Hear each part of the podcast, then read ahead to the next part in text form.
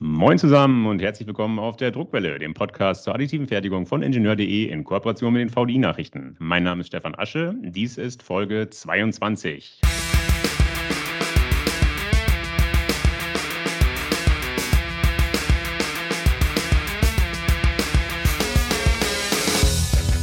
In der letzten Folge der Druckwelle hat uns ein Herzchirurg erklärt, wie er lebende Zellen verdruckt, um Bypässe herzustellen. Heute wird es deutlich weniger filigran. Heute stellen wir Beton-Fertigteile additiv her. Wie das geht und wozu das gut ist, erklärt uns unser heutiger Gast. Er ist uns zugeschaltet aus Norderstedt bei Hamburg. Ich freue mich begrüßen zu dürfen den Mitgründer und Geschäftsführer der Additive GmbH, Alexander Türk. Hallo, stellen Sie sich bitte selbst kurz vor. Hallo Herr Asche und äh, erstmal vielen Dank für die Einladung und äh, dass, äh, dass ich heute dabei sein darf. Mein Name ist Alexander Türk, ich bin ähm, 36 Jahre alt, CEO bei Additive, das heißt, ich äh, kümmere mich bei uns im Team um alle kommerziellen Aspekte des Geschäfts, äh, von der ähm, Finanzierung über die Strategie und auch den Vertrieb. Ähm, bin äh, ausbildungsseitig äh, Mathematiker ähm, und nach der Mathematik hat es mich dann in die Strategieberatung gebracht, wo ich meine ähm, ja, Business Skills, würde ich sagen, ähm, erlernt habe. Ich habe sieben Jahre lang ähm, bei zwei großen äh, Beratungshäusern gearbeitet und dann 2019 ähm, zusammen mit drei Mitgründern Additive hier in Norderstedt bei Hamburg gegründet. Okay, ein paar Informationen zum Unternehmen. Wie groß ist das Unternehmen jetzt? Wie viele Mitarbeiter? Wir sind aktuell zu zehn, ähm, haben gerade, da kann ich gleich auch zwei Sätze zu sagen, eine Finanzierungsrunde abgeschlossen, äh, werden in den nächsten Monaten ähm, wachsen auf der Teamseite von den aktuell äh, zehn Kollegen auf circa 20. Das ist so die Größenordnung, ähm, wo wir in ein paar Monaten sein werden ja, sitzen hier in, in Norderstedt ähm, bei Hamburg, sind finanziert durch Wagniskapital, also ein klassisches Start-up, äh, Venture Capital, um den englischen Begriff herzunehmen, und äh, haben jüngst eine 6 Millionen Euro äh, Finanzierungsrunde abgeschlossen, mit der wir jetzt auch unsere Firma, unser Startup in die nächste Phase bringen, sprich aus der Produktentwicklungsphase jetzt raus an den Markt gehen und unsere Produkte an den Markt bringen. Okay, prima. Steigen wir ein ins Thema. Erklären Sie uns doch bitte mal, wie Betonfertigteile bisher hergestellt werden. Da braucht man heute drei äh, Komponenten zu. Das eine ist die Malung, äh, sprich äh, die Form, in die ich den Beton hinterher hineinkippen kann. Die wird äh, klassischerweise traditionell aus Holz gebaut. Das heißt, es werden Holzbretter zugeschnitten und dann entsprechend zu einer, äh, zu einer Stahlung zusammengesetzt. Äh, die zweite Komponente ist die bei den meisten Betonbauteilen äh, die Stahlbewehrung. Immer wenn ich, ähm, wenn ein Betonteil äh, Kräfte aufnehmen soll, wird im Regelfall mit Stahlbewehrung, mit Stahlstäben und Körben aus Stahlstäben äh, gearbeitet. Die muss es vorbereiten. Äh, und die dritte Komponente, die ich natürlich brauche, ist der Beton. Den äh, muss ich im Betonmischer anmischen. Man kennt so diese kleinen äh, orangenen äh, Betonmischer, Handbetonmischer. Das gibt es auch noch in, in deutlich größer, ähm, wo, der, wo der Beton dann entsprechend automatisiert angemischt wird. Und das alles kommt dann am Ende zusammen. Das heißt, äh, die Stahlbewehrung wird dann in die Schalung eingestellt. Ähm, bei manchen Betonteilen werden da noch Einbauteile dran äh, befestigt, Anker zum Beispiel, äh, um das Fertigteil am Ende zu montieren. Und dann wird am Ende der Beton hineingekippt. Das Ganze härtet aus und äh, zum Ende hin wird die Schalung entfernt. Und ähm, was man in den letzten Jahren dann äh, gesehen hat, ist zum einen, dass anstelle von Holzschalungen ähm, Stahlschalungen zum Einsatz kommen. Das kann ich immer dort tun, wo ich ähm, ein Bauteil mit ähnlicher Geometrie in größerer Stückzahl herstelle. Und da gibt es teilweise sehr ausgefuchste Schalungssysteme, die ich in gewissen geometrischen Dimensionen auch variieren kann. und der, der zweite, die zweite Veränderung ist die, dass bei Bauteilen mit einfacher Geometrie, ich nehme jetzt mal Wände und Decken, das kann man sich gut vorstellen, das sind flache Elemente, ähm, die äh, relativ simpel in ihrer Geometrie meistens sind, dass dort auch eine Automatisierungstechnik Einzug gehalten hat. Es gibt also dort auch Fertigteilwerke, die schon einen sehr hohen Automatisierungsgrad haben und diesen ganzen Prozess, den Aufbau der Schalung, den Aufbau der Stahlbewährung, das Betonieren ähm, und alle Folgeprozesse schon weitestgehend automatisiert haben. Okay. Wie groß ist der Markt? Wie viele Fertigteilwerke gibt es in Deutschland?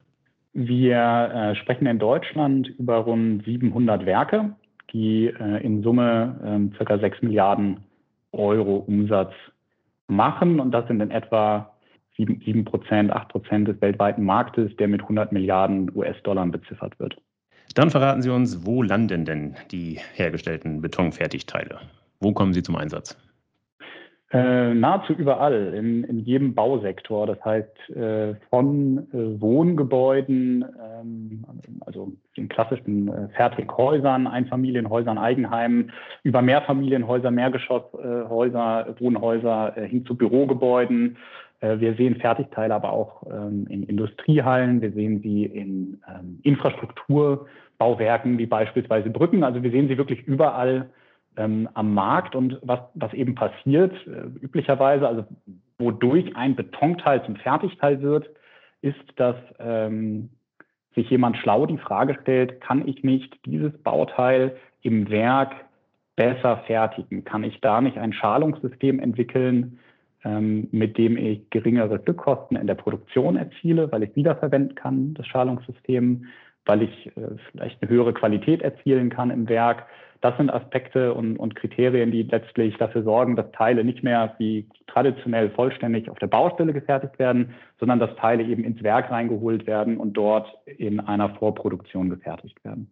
Genau, das klingt sinnvoll und das äh, führt mich über zur nächsten Frage. Die ist vielleicht ein bisschen doof, aber Sie haben jetzt gerade selbst geschildert, die Vorteile des Fertigteilbaus in einer Halle. Da haben wir immer perfektes, äh, perfekte Umgebung, kein Wind und Wetter.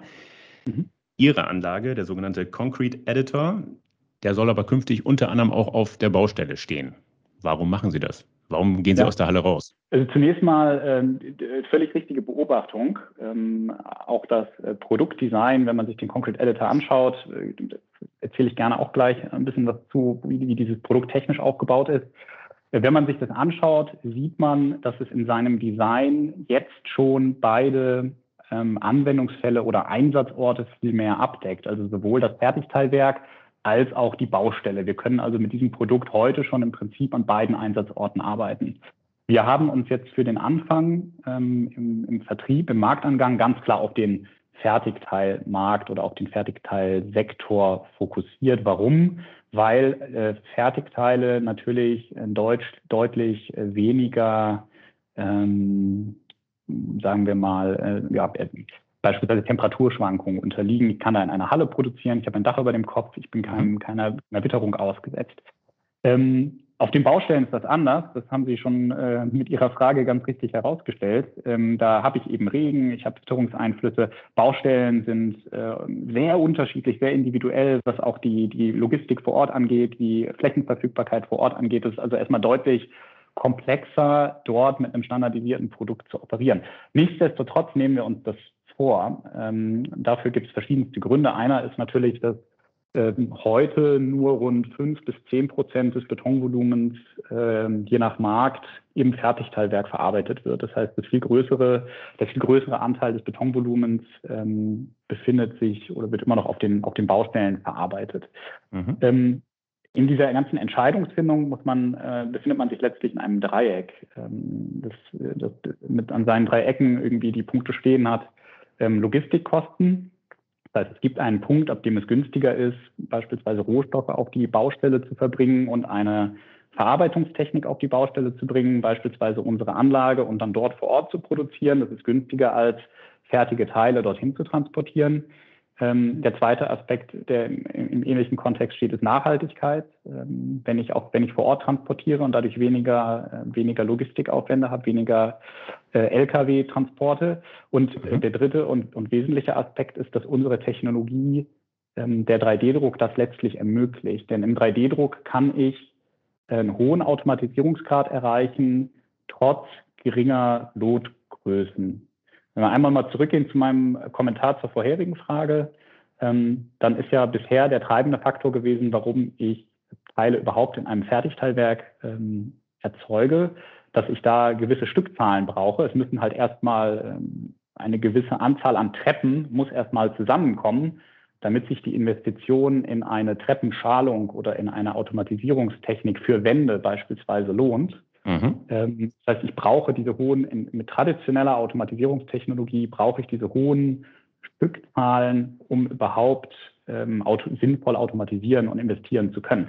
Und der 3D-Druck kippt das Prinzip äh, in gewisser Weise um. Ich kann also auf die Baustelle gehen und kann verschiedenste Bauteile mit kleinsten Lotgrößen produzieren, drei Wände, zwei Treppen ähm, und äh, erreiche trotzdem einen sehr hohen Automatisierungsgrad. Und das ist ein bisschen auch der Antrieb der Industrie, muss man ganz klar sagen, dass am Horizont der Fachkräftemangel ähm, sich stark abzeichnet und teilweise auch schon in den Fertigteilwerken und auf den Baustellen angekommen ist. Mhm. Und äh, das ist, das ist neben der Nachhaltigkeit gerade einer der Kerntreiber der Industrie. Die Frage, wie kann ich äh, am sinnvollsten, wenn ich mir den Produktionsprozess wirklich von Anfang bis Ende angucke, bis das fertige Gebäude dort steht, wie kann ich da sinnvoll automatisieren, um irgendwie mit dem, mit dem, mit der geringeren Anzahl an Fachkräften, ähm, die ich noch gewinnen kann, wie kann ich damit entsprechend umgehen? Okay, dann lassen Sie uns jetzt mal konkret werden. Beschreiben Sie doch mal Ihre Anlage, beschreiben Sie den Concrete Editor. Wie sieht der aus? Der Concrete Editor besteht, wenn man ihn von außen anschaut, äh, zunächst mal aus einer Reihe an Containern, fünf Containern, von denen die meisten ähm, diese großen 40-Fuß-Container sind, die man ähm, ständig im Straßenverkehr oder Schiffsverkehr auch beobachten kann. Die mhm. sehen von außen aus wie normale Container, haben auch Abmessungen von normalen Containern. Innen drin äh, sieht die Welt aber ganz anders aus. Diese Container haben wir ähm, eigens entwickelt. Ähm, das ist quasi die, die Infrastruktur äh, unserer Anlage. Dann kann man die Anlage so grob in zwei Teile ähm, einteilen. Ähm, der, äh, der eine Teil der, der, des Concrete Editors ist der, wo die Betonmischtechnik sich befindet. Dort produzieren wir ähm, frisch aus den lokal verfügbaren Rohstoffen, das sind in unserem Fall ähm, Zement, Sand, äh, Kies im Wesentlichen, ähm, produzieren wir frisch den Beton den wir für unseren äh, Herstellungsprozess äh, benötigen und transportieren diesen Beton dann in den Bauraum. Und äh, da sind wir im zweiten Teil der Anlage, dem Bauraum. In dem stehen sich zwei ähm, Industrieroboter äh, gegenüber. Äh, ein Roboter ist spezial, der Spezialist, er trägt einen äh, von uns eigens entwickelten ähm, Spritzkopf und trägt mit diesem Spritzkopf ähm, den Beton schichtweise auf, erzeugt also schichtweise äh, das Betonbauteil. Und der zweite Roboter, der Generalist, ähm, auf der anderen Seite der Anlage, ähm, kann über ein Werkzeugwechselsystem ähm, verschiedenste Werkzeuge greifen und damit letztlich alle manuellen äh, Tätigkeiten, die in der Herstellung eines Betonteils anfallen, mit automatisieren. Also beispielsweise ähm, ein Greifwerkzeug nehmen und Elemente im Betonteil platzieren, Einbauteile zum Beispiel. Mhm. Ebenso kann er aber Glättwerkzeuge greifen, ähm, mit denen er ähm, die Oberflächen nachbearbeitet. Da gibt es also eine ganze Vielfalt ähm, an Werkzeugen und mit denen ähm, können entsprechend die, die weiteren manuellen Arbeitsschritte ähm, automatisiert werden. Das ist auch eine ganz klare, ähm, äh, ganz klares Ziel für uns, dass wir zwar eine 3D-Druck Technik im Kern unseres Produkts einsetzen, aber ganz klar über den 3D-Druck hinausgehen. Wir wollen den Herstellungsprozess automatisieren. Der 3D-Druck ist dabei ein, ein absolutes Kernelement. Ähm, wir automatisieren aber eben auch die weiteren Handgriffe äh, links und rechts mit und wollen so einen sehr, sehr hohen Automatisierungsgrad in dem Herstellungsprozess ähm, erzeugen. Und äh, vielleicht noch ein letzter Kommentar. Ich habe schon gesagt, Spritzkopf, äh, da steckt, das, steckt die Information schon mit drin. Ähm, anders als äh, viele andere Technologieanbieter in dem Beton-3D-Druckmarkt ähm, sprühen wir den Beton auf. Wir legen äh, also keine Betonfilamente aufeinander ab, sondern sprühen den Beton auf, was äh, verschiedenste Vorteile bringt. Ähm, beispielsweise gibt es für Spritzbeton, der seit Jahrzehnten im Tunnelbau eingesetzt wird, gibt es ein existierendes ähm, Normengerüst, an dem wir uns orientieren können. Das heißt, wir mhm betreten da kein unbekanntes Terrain, sondern haben einen regulatorischen Rahmen, in dem wir uns äh, gut bewegen können. Äh, und zum anderen können wir äh, durch den Einsatz von Spritzbeton ähm, auch äh, Stahlbewährung äh, integrieren und damit letztlich tragende strukturelle Betonfertigteile äh, erzeugen. Das ist mit anderen Technologien nicht oder eben nur deutlich schwieriger möglich. Okay, dann lassen Sie uns doch mal ein einfaches Musterteil aufbauen. Beispielsweise, was weiß ich, einen bewährten Betonwinkel Winkel mhm. mit einer Schenkellänge von, was weiß ich, je 80 Zentimeter und einer Gesamtlänge von 5 Metern, also schon ein sehr massives Bauteil. Wie funktioniert das? Schildern Sie es bitte Schritt für Schritt. Das Ganze fängt ähm, an am Computer, äh, am, äh, am Laptop sozusagen oder Rechner, mhm. ähm, wo der Druckauftrag erzeugt wird. Dazu ähm, setzen unsere Nutzer, unsere Kunden eine cloudbasierte Software ein, die wir ihnen zur Verfügung stellen, in der sie den Druckauftrag erzeugen können. Das heißt, ähm, wir, wir haben dort parametrische Bauteilmodelle hinterlegt. Der Nutzer kann entsprechend Bauteilparameter erfassen und äh, unsere Software erledigt in der Cloud erstmal den, den Rest, äh, erzeugt also ein entsprechend skaliertes 3D-Modell, berechnet beispielsweise Bewährungspositionen, Positionen von Einbauteilen etc. und ähm, erzeugt daraus dann sämtliche Automatisierungsinstruktionen, die der Concrete Editor benötigt. Beispielsweise Roboterbewegungen, Pfade für die Robotergeschwindigkeiten, äh, Werkzeuge, die eingesetzt werden sollen. Ähm, und auch die Informationen für die Betonmischung werden in diesem Moment erzeugt. Sprich, ähm, welche Betonrezeptur brauche ich? Ist das ein Bauteil, was im Straßenbereich eingesetzt wird oder im Innenbereich, in Gebäuden? Nämlich sehr unterschiedliche Anforderungen an die Betonrezeptur. Äh, wie viel Beton äh, brauche ich? All diese Informationen werden in der Cloud berechnet und in einem äh, Printjob, im Datenpaket, was wir Printjob nennen, zusammengefasst. Und das wird dann auf den Concrete Editor, äh, der ähm, bei unserem Kunden äh, steht, in einem Fertigteilwerk in dem Fall, ähm, übertragen. Dort ähm, gibt es dann ähm, eine quasi, äh, Anleitung, wo den, die, die, den Nutzer durch den Produktionsprozess äh, führt und der würde üblicherweise beginnen damit, dass eine ähm, gereinigte und vorbereitete Stahlpalette, wie sie in Fertigteilwerken üblich sind, in den Concrete Editor ähm, eingefahren wird. Mhm. Ähm, der Betonmischer bereitet parallel dazu die richtige Betonmischung vor. Ähm, dann werden ähm, wird schichtweise ähm, der erste Beton aufgesprüht bis zu einem gewissen Punkt. Ähm, in den meisten Teilen, die wir heute fertigen, kommen Stahlbewährungskörbe zum Einsatz, äh, die ähm, dann äh, an einem bestimmten Zeitpunkt in dem Herstellungsprozess in der Anlage ähm, platziert werden müssen. Das ist heute noch ein manueller Prozess. Das heißt, diese Bewährungskörbe werden vorgefertigt und werden dann manuell ähm, auf, dem, auf den ersten Betonschichten platziert. Ähm, dann wird der Prozess, der Druckprozess wieder aufgenommen. Das heißt, wird weiterer Beton aufgetragen. Dieser Bewährungskorb wird dabei eingesprüht. Ähm, das Ganze so lange, äh, bis die Bauteilgeometrie nahezu hergestellt ist. Da wir mit Spritzbeton arbeiten, ist die Oberfläche, die dabei erstmal entsteht, eine, eine raue Oberfläche. Mhm. Das kann an einigen Stellen gewünscht sein, zum Beispiel dort, wo ich das Bauteil auf der Baustelle ähm, einbetoniere an dieser Stelle. Da möchte ich eine, eine, raue Oberfläche haben, eine große Oberfläche für einen guten Haftverbund. An anderen Stellen ähm, gibt es dann Anforderungen beispielsweise an die, an die Oberflächengüte, die einer bestimmten Sichtbetonklasse entspricht, also glatt ist. Ähm, und das erzeugen wir dann im letzten Arbeitsschritt äh, in der Nachbearbeitung ähm, durch verschiedene Glättwerkzeuge. Wenn der Druckprozess dann abgeschlossen ist, kann die, die Palette mit dem Bauteil auch entsprechend aus dem ähm, Bauraum entfernt werden und dann in die Werks, äh, Intrawerkslogistik entsprechend einge, eingeführt werden.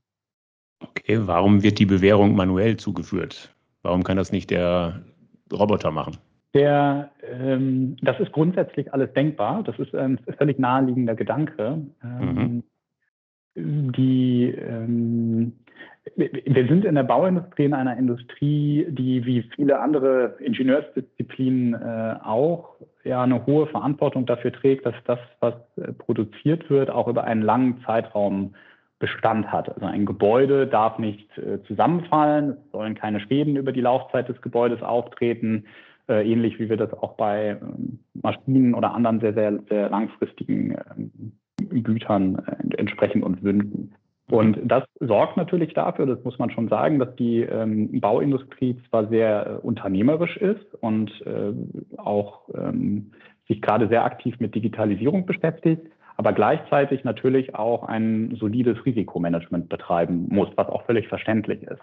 Und äh, wir gehen damit insofern um, als dass wir ähm, unsere, unseren, Kunden, unseren Kunden, unsere Interessenten, wenn wir mit ihnen sprechen, gerade quasi nicht, äh, nicht von ihnen erfordern, dass sie ähm, äh, sich eine neue Herstellungstechnik wie die unsrige ins Werk stellen, gleichzeitig noch anfangen, Bewährungskörbe auf eine andere Art zu fertigen, als das bisher der Fall war und möglicherweise auch noch an den Bauteildesigns etwas ändern müssen, damit sie überhaupt herstellbar sind, sondern unser Ansatz ist, ähm, zu sagen, mit einer jungen Technologie, wie die der 3D-Druck heute noch ist, das Bauteil, was da herauskommt, ist genau das gleiche Bauteil wie das, was äh, ihr in den letzten ähm, Jahrzehnten gefertigt habt.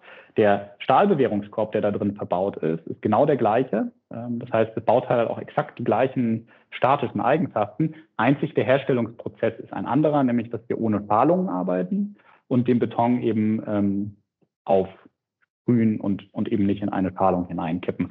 Und das macht es ähm, in meiner Wahrnehmung ähm, dieser, ähm, der, der Industrie äh, unseren Nutzern eben deutlich einfacher, sich mit der Technologie auseinanderzusetzen, als wenn wir zum gleichen Zeitpunkt auch noch einfordern, dass jetzt die Bewährungskörbe bitte anders zu denken sind und dass wir auch nochmal über beispielsweise Bauteildesign zum gleichen Zeitpunkt sprechen müssen.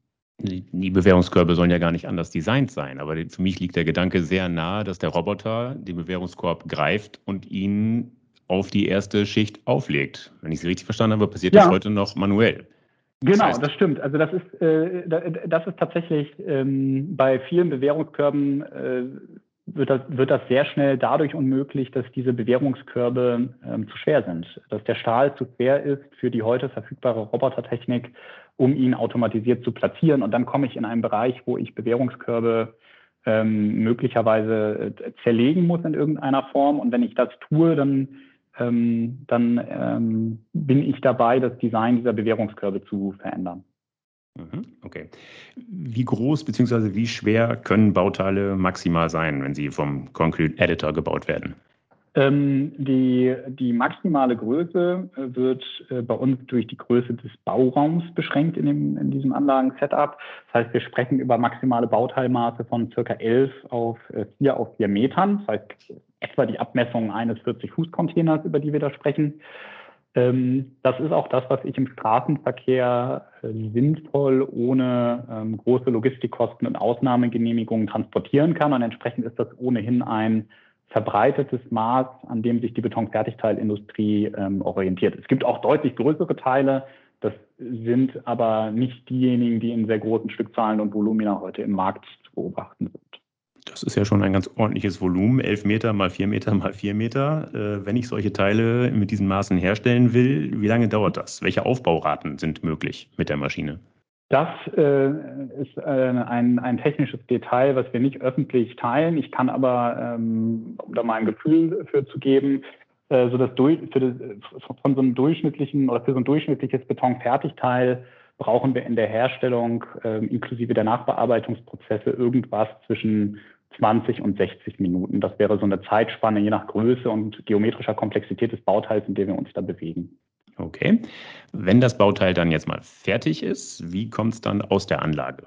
Die Bauteile werden bei uns auf eine Stahlpalette gedruckt. Ähm, das ist etwas, was in Beton-Fertigteilwerken ähm, meist vor, heute schon vorzufinden ist, dass dort mit Stahlpaletten äh, gearbeitet wird, die dann zwischen ähm, in einer Aggregatfertigung quasi flexibel zwischen Stationen, Fertigungsstationen verschoben werden. Äh, in sogenannten Palettenumlaufwerken folgen sie einem ähm, meist linearen Fertigungsprozess entlang verschiedener Stationen. Und ähm, genau solche Stahlpaletten ähm, nutzen wir auch in unserem Drucker. Wir können tatsächlich auch uns da auf verschiedene Spurbreiten, auf verschiedene Palettengrößen einstellen. Ähm, und diese Stahlpalette kann dann unmittelbar nach dem Herstellungsprozess aus der Anlage entfernt werden. Das ist deshalb möglich, weil wir ähm, ja ohnehin verhindern müssen, dass der Beton im Druckprozess irgendwo hinzieht. Beton ist ja grundsätzlich erstmal ein, ein, äh, eine flüssige Substanz. Mhm. Ähm, das erreichen wir, indem wir ähm, den, den chemischen Prozess im Beton, den Erhärtungsprozess am Anfang, in, quasi in der ersten Phase, ähm, leicht beschleunigen. Dadurch verhindern wir, dass der Beton im, im Druckprozess durch die Gegend fließt. Äh, und dadurch ähm, ist es auch möglich, äh, die Palette gleich nach dem Druckprozess aus der Anlage ähm, herauszufahren, ohne dass das äh, Betonteil sich dann entsprechend in seine Bestandteile auflöst. Okay, und wie lange dauert es dann, wenn es aus der Anlage rausgefahren ist, bis es ausgehärtet ist? Ja, ähm, bei Beton äh, schaut man sich üblicherweise die Erhärtungskurve über 28 Tage an. Ähm, das ist die, die äh, Zeitdauer, die in den meisten Normen zur Grundlage genommen wird. Und was wir im Wesentlichen tun, ist die Erhärtungskurve in der Frühphase zu manipulieren. Also in der, in der sehr, sehr frühen Phase, sprich wenige Sekunden bis Minuten, damit wir das Material drucken können, Äh, das wirkt dann auch noch so weit, dass wir das Bauteil entsprechend aus der Anlage entfernen können. Wir haben danach aber einen nahezu ähnlichen Festigkeits, äh, eine nahezu ähnliche Festigkeitsentwicklung wie bei äh, klassischen ähm, Betonrezepturen, was in vielen Werken auch tatsächlich sinnvoll ist, weil ich dann entsprechende Zeitfenster habe, um beispielsweise die Oberflächen ähm, noch äh, nachzubearbeiten, um sie unempfindlich zu machen gegen Säuren beispielsweise oder gegen Regen äh, oder anderweitige ähm, Umwelteinflüsse, die dann wieder zu Verfärbungen führen würden oder den Beton anderweitig angreifbar machen. Okay, Stichwort Oberflächen. Welche Oberflächengüten sind mit Ihrer Maschine herstellbar? Ja, die, äh, die einfache Antwort ist alles, was auch heute manuell herstellbar ist. Ähm, das heißt, äh, wenn ich eine ähm, schalungsglatte Oberfläche haben möchte, sprich eine, eine Oberfläche, ähm, die ich auch erzeugen könnte, wenn ich gegen ein wirklich glattes äh, Beton, äh, äh, ähm, Holzbrett äh, äh, meinen Beton gieße, da sind wir sehr nah dran. Ähm, das ist aber natürlich in der Nachbearbeitung eine, schon eine Herausforderung, muss man sagen. Ähm, wir können aber ähm, schon sehr anspruchsvolle Sichtbetonklassen erzeugen, also sehr, sehr glatte Oberflächen. Und der weitere Charme und Vorteil ist natürlich dadurch, dass wir mit Robotern und mit ähm, einem Werkzeugwechselsystem arbeiten, können wir auch andere Oberflächenstrukturen erzeugen. Also wir können ähm, Einprägungen in den Beton beispielsweise vornehmen, ähm, können ähm, äh, Löcher oder Bohrungen entsprechend äh, einbringen etc. Das macht der zweite Roboter, der Generalist, hatten Sie ihn, glaube ich. Genau, genannt. richtig. Mhm, genau. Können Sie das kurz schildern? Beispielsweise, wir wollen die Oberfläche glätten. Wie funktioniert das? Ähm, der, dazu haben wir verschiedene Glättwerkzeuge entwickelt, die wir bei, äh, für verschiedene äh, Geometrien ähm, einsetzen. Also man kann sich das äh, bei einem, am Beispiel einer Treppe, kann man sich das gut vorstellen. Eine Treppe hat Außenecken und Innenecken ähm, je nachdem, wo ich da an der Stufe hinbaue. Und dafür kann es sein, dass ich dann verschiedene ähm, Glättwerkzeuge einsetzen ähm, muss. Beispielsweise ähm, haben wir ein Glättwerkzeug, was ähm, sehr ähnlich ist zu der Maurerkelle, ähm, also eine, eine Stahlkelle, die entsprechend, entsprechend durch äh, Vibrationen verhindert, dass Beton anhaftet. Okay, und der Werkzeugwechsel passiert automatisch? Der Wechselwechsel passiert automatisch, exakt. Äh, wir haben an den Robotern entsprechende äh, Energiepakete installiert, sodass wir die Werkzeuge mit äh, Druckluft, Strom, was auch immer sie brauchen, versorgen können und die Werkzeuge dann von ähm, festen ähm, Werkzeug, fest installierten Werkzeughaltern greifen können äh, und im Prozess einsetzen können. Das funktioniert voll automatisiert. Okay, wenn ich Sie eingangs richtig verstanden habe, als Sie die Anlage beschrieben haben, ist es so, dass links ein Roboter steht, der Drucker sozusagen, und rechts mhm. beispielsweise dann der Generalist. Mhm. Der Generalist ist dazu da, die Oberfläche beispielsweise zu glätten. Jetzt frage ich mich nur, wie kommt er denn auf die andere Seite? Wenn er rechts steht, wie kann er das Bauteil links glätten? Ja, das ist eine, äh, das ist eine sehr äh, valide geometrische Überlegung, äh, die wir uns äh, natürlich im Anlagendesign auch gestellt haben. Ähm, da gibt es zwei Antworten drauf. Viele äh, Betonfertigteile sind keine vier Meter hoch. Das heißt, wir reden über relativ flache Teile, ähm, die man, oder wenn es hohe Teile sind, sind es Teile, die ich vielleicht liegend produzieren kann, die ich also in, einem, in einer anderen Ausrichtung produziere, als sie nachher verbaut werden. Ähm, und da können wir mit den Robotern, die wir einsetzen, die eine Reichweite von circa vier Metern haben, äh, können wir schon sehr, sehr viel machen, ohne ähm, dass wir irgendwo wo das, die Aus, Ausrichtung des Bauteils ähm, verändern müssen. Da können wir einfach rübergreifen und können da sehr, sehr viel erreichen. Wenn die Bauteile jetzt höher werden, dann wird das mit dem Übergreifen irgendwann schwierig und dann ist es in der Tat so, dass wir die äh, Palette rotieren und äh, dann ähm, quasi mit veränderter Ausrichtung wieder in die Anlage einfahren. Okay. Kann man mit Ihrer Anlage Skulpturen herstellen? Ähm, ja, te also technisch ist es möglich. Ähm, das kommt so ein bisschen auf die Filigranität äh, an. Wenn man jetzt äh, über sehr filigrane Elemente nachdenkt, beispielsweise äh, eine, Spuckdecke aus Beton oder sehr, sehr granulare, filigrane ähm, Fassadenelemente, da gibt es ganz klar andere Technologien, die in der Produktivität besser aufgestellt sind. Denn wir würden im Spritzbetonprozess ja zunächst mal eine raue, grobe Oberfläche erzeugen und müssen mhm. die dann subtraktiv nachbearbeiten, um diese filigrane Oberfläche zu erzeugen. Und das ist mit entsprechend hohem ähm, Zeitaufwand verbunden. Da gibt es andere Beton-3D-Drucktechnologien, die für solche sehr filigranen Anwendungen ähm, besser geeignet sind, das muss man ganz klar sagen.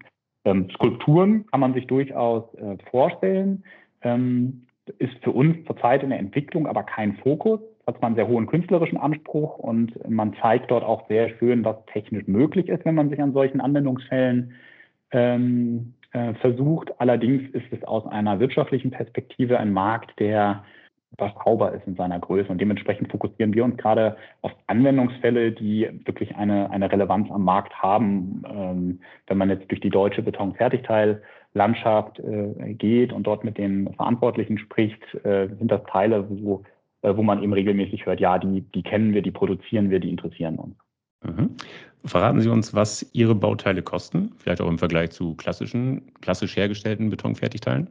Die ähm, also konkrete Preispunkte äh, nennen, nennen wir auch derzeit noch nicht, äh, noch nicht öffentlich.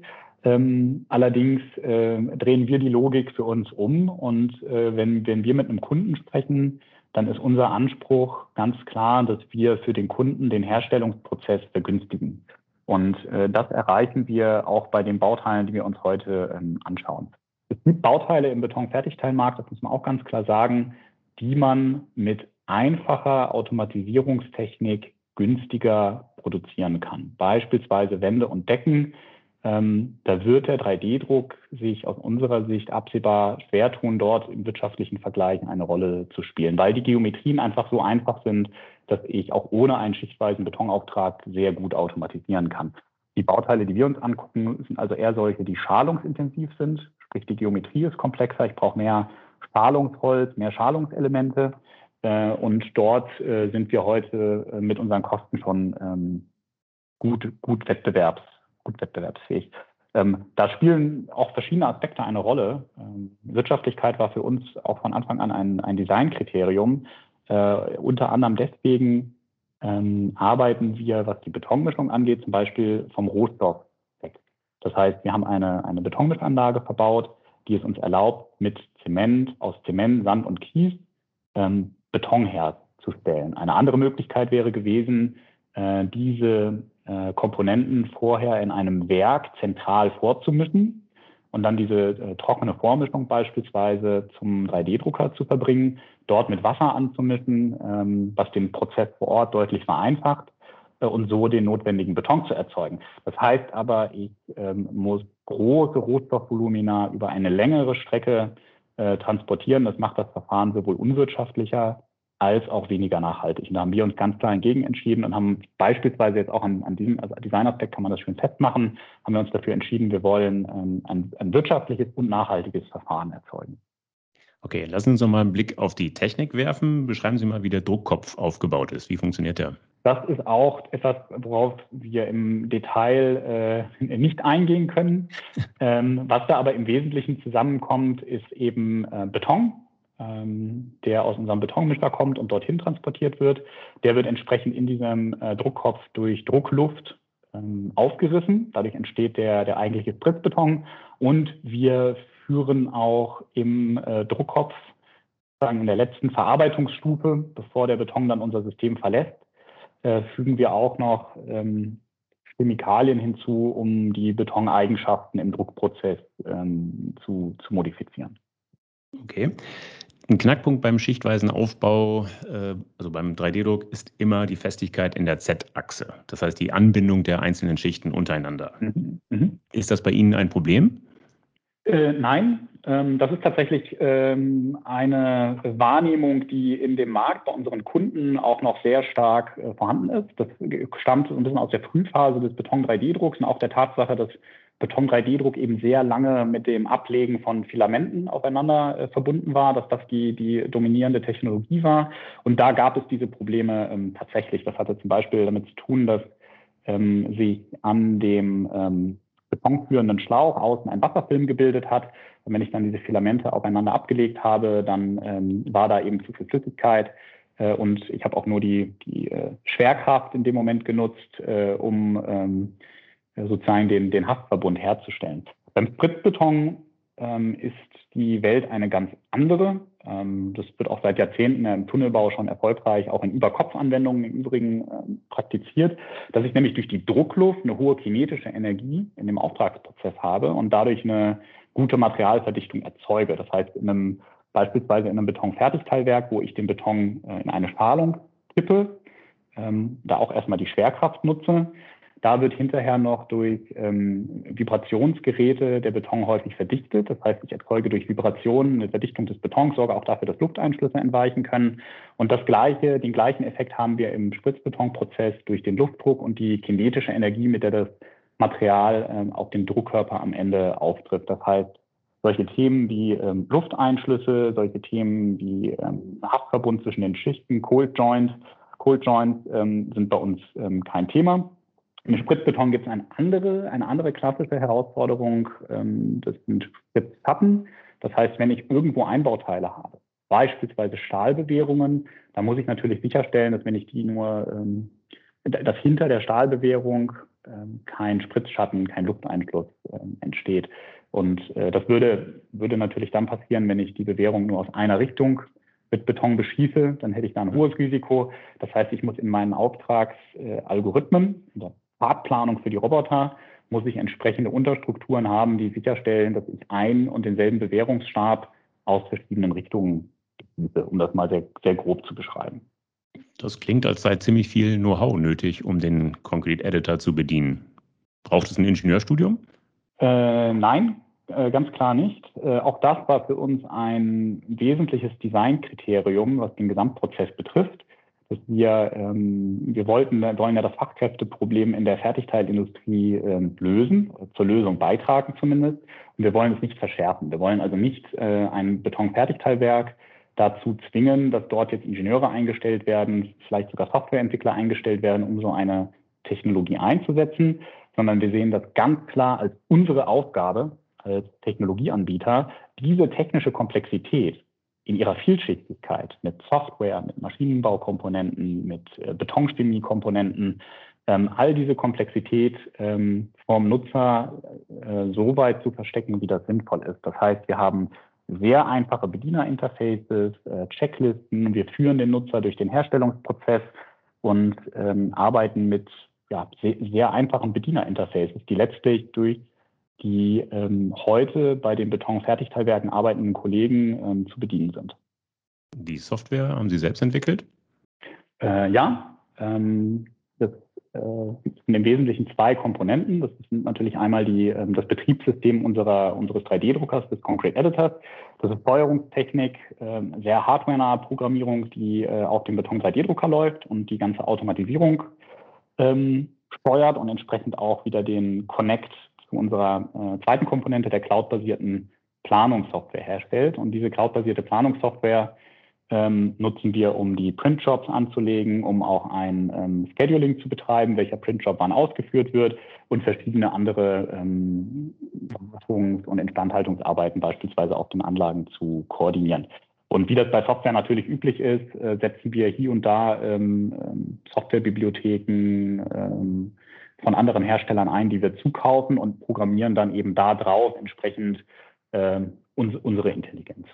Apropos zukaufen, ich nehme an, die Hardware, beispielsweise die Roboter, sind nicht von Ihnen entwickelt worden. Genau, die Roboter, äh, die wir äh, heute einsetzen, stammen von KUKA, ähm, mit denen wir da sehr eng und, und, partnerschaftlich zusammenarbeiten. Und so ist es bei den meisten anderen Hardware-Komponenten auch. Das ähm, ist auch tatsächlich, wenn man sich so eine Technologie ähm, anschaut, hat das verschiedene Aspekte. Ähm, wir setzen auf Standard-Hardware an sehr, sehr vielen Stellen, weil das unser Risiko natürlich reduziert, das technische Risiko, weil wir so auch schneller größere Stückzahlen erreichen können im Zukauf, ähm, als wenn wir diese Komponenten selber entwickeln würden und natürlich auch unsere ähm, Entwicklungszyklen deutlich beschleunigt. Mhm. Da, wo allerdings die heute verfügbare Hardware für unseren Prozess nicht ausreicht. Das ist beispielsweise beim Stritzkopf der Fall, das ist ähm, aber auch der Fall bei verschiedenen Werkzeugen, die wir einsetzen. Da führen wir selektiv Eigenentwicklungen im Haus durch. Okay, haben Sie schon Anlagen verkauft? Wie groß ist die Nachfrage? Wir ähm, sind gerade, das habe ich eingangs erwähnt, am Übergang aus der Produktentwicklungsphase, die uns jetzt die ersten zwei Jahre unserer Unternehmung äh, beschäftigt haben, äh, im, äh, zum Marktangang. Wir haben natürlich in den vergangenen zwei Jahren auch schon mit diversen Pilotkunden ähm, äh, zusammengearbeitet, ähm, haben gerade äh, den ersten ähm, Nutzungsvertrag für eine solche Anlage auch ähm, abgeschlossen und unser, unsere Ambition ist es, in dieser jetzigen Phase, sprich im nächsten Jahr, ähm, in den nächsten zwölf Monaten, äh, zwei solche Anlagen ähm, an den Markt zu bringen äh, und da auch nochmal äh, zu lernen als Startup. Das ist immer ein ganz wichtiger Aspekt, dass man ähm, ständig sein Auge auf den Markt hält und ständig sein Auge auch auf den Nutzen, Nutzeranforderungen hält und permanent dazu bereit ist, Dinge in Frage zu stellen und auch dazu zu lernen. Das tun wir. Und da wird diese Phase ganz, ganz wichtig für uns werden.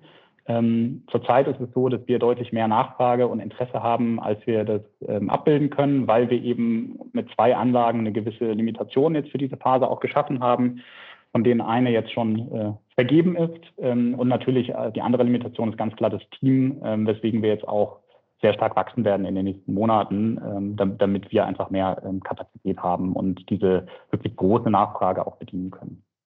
Das wirft die Frage nach dem Geld auf die letzte Frage, was kostet der Spaß? Verraten Sie uns das?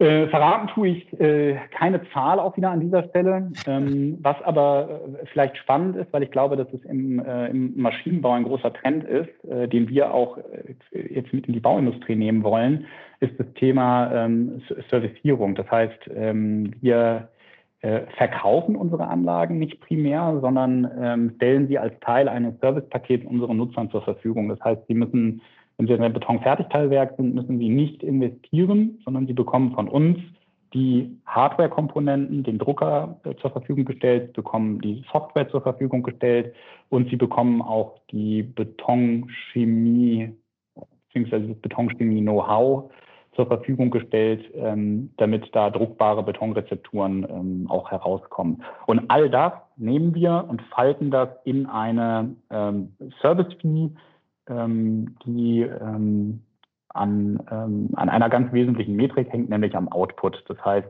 wenn ich mit dem Drucker mehr drucke, zahle ich mehr, wenn ich weniger drucke, zahle ich weniger. Und das ist für die Bauindustrie gerade von sehr, sehr hohem Interesse, denn das ist ja eine, eine Industrie, in der sehr viel in Projekten gearbeitet wird. Ich habe also in den Fertigteilwerken und auf den Baustellen habe ich eine sehr stark schwankende Auslastung, ähm, auch teilweise Saisonalitätseffekte. Und äh, wenn ich da meine Kostenbasis als Fertigteilwerk entsprechend flexibilisiere, ist das natürlich auch wirtschaftlich sehr ähm, attraktiv. Und ich habe eine sehr hohe Transparenz. Ich kann sehr gut die Herstellkosten in unserem Verfahren benchmarken gegen die Herstellkosten in einem traditionellen Verfahren. Also wir haben eine sehr hohe, ähm, sehr hohe Transparenz, auch wie wir mit unseren Kunden über Kosten sprechen. Was sind denn so Ihre Ziele? Wie viele Anlagen können Sie in Deutschland, in Europa, weltweit verkaufen bzw. zur Verfügung stellen?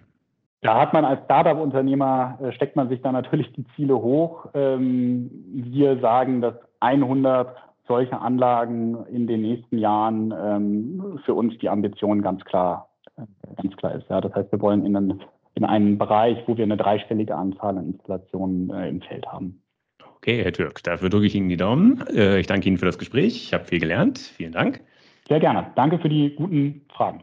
So, liebe Hörer, das war sie schon, die Folge 22. Ich hoffe, dass sie Ihnen gefallen hat. Dann empfehlen Sie uns gerne weiter. Sie finden die Druckwelle überall dort, wo es gute Podcasts gibt, also etwa auf Podigy, Spotify, iTunes, Google Podcast, Amazon Music Podcast und natürlich, last but not least, auf ingenieur.de. Wenn Sie Kritik äußern oder Anregungen geben wollen, dann freue ich mich auf Ihre Zuschriften. Sie erreichen mich unter der E-Mail-Adresse druckwelle.ingenieur.de. Sollten Sie auch an Technikthemen abseits des 3D-Drucks interessiert sein, empfehle ich Ihnen die VDI-Nachrichten. Wenn Sie mal kostenlos reinlesen wollen, schauen Sie doch einfach mal unter www.vdi-nachrichten.com/lesen. Dort warten acht kostenlose E-Paper-Ausgaben auf Sie. Das war's für heute. Bleibt mir noch zu sagen, auf Wiederhören, munter bleiben und tschüss.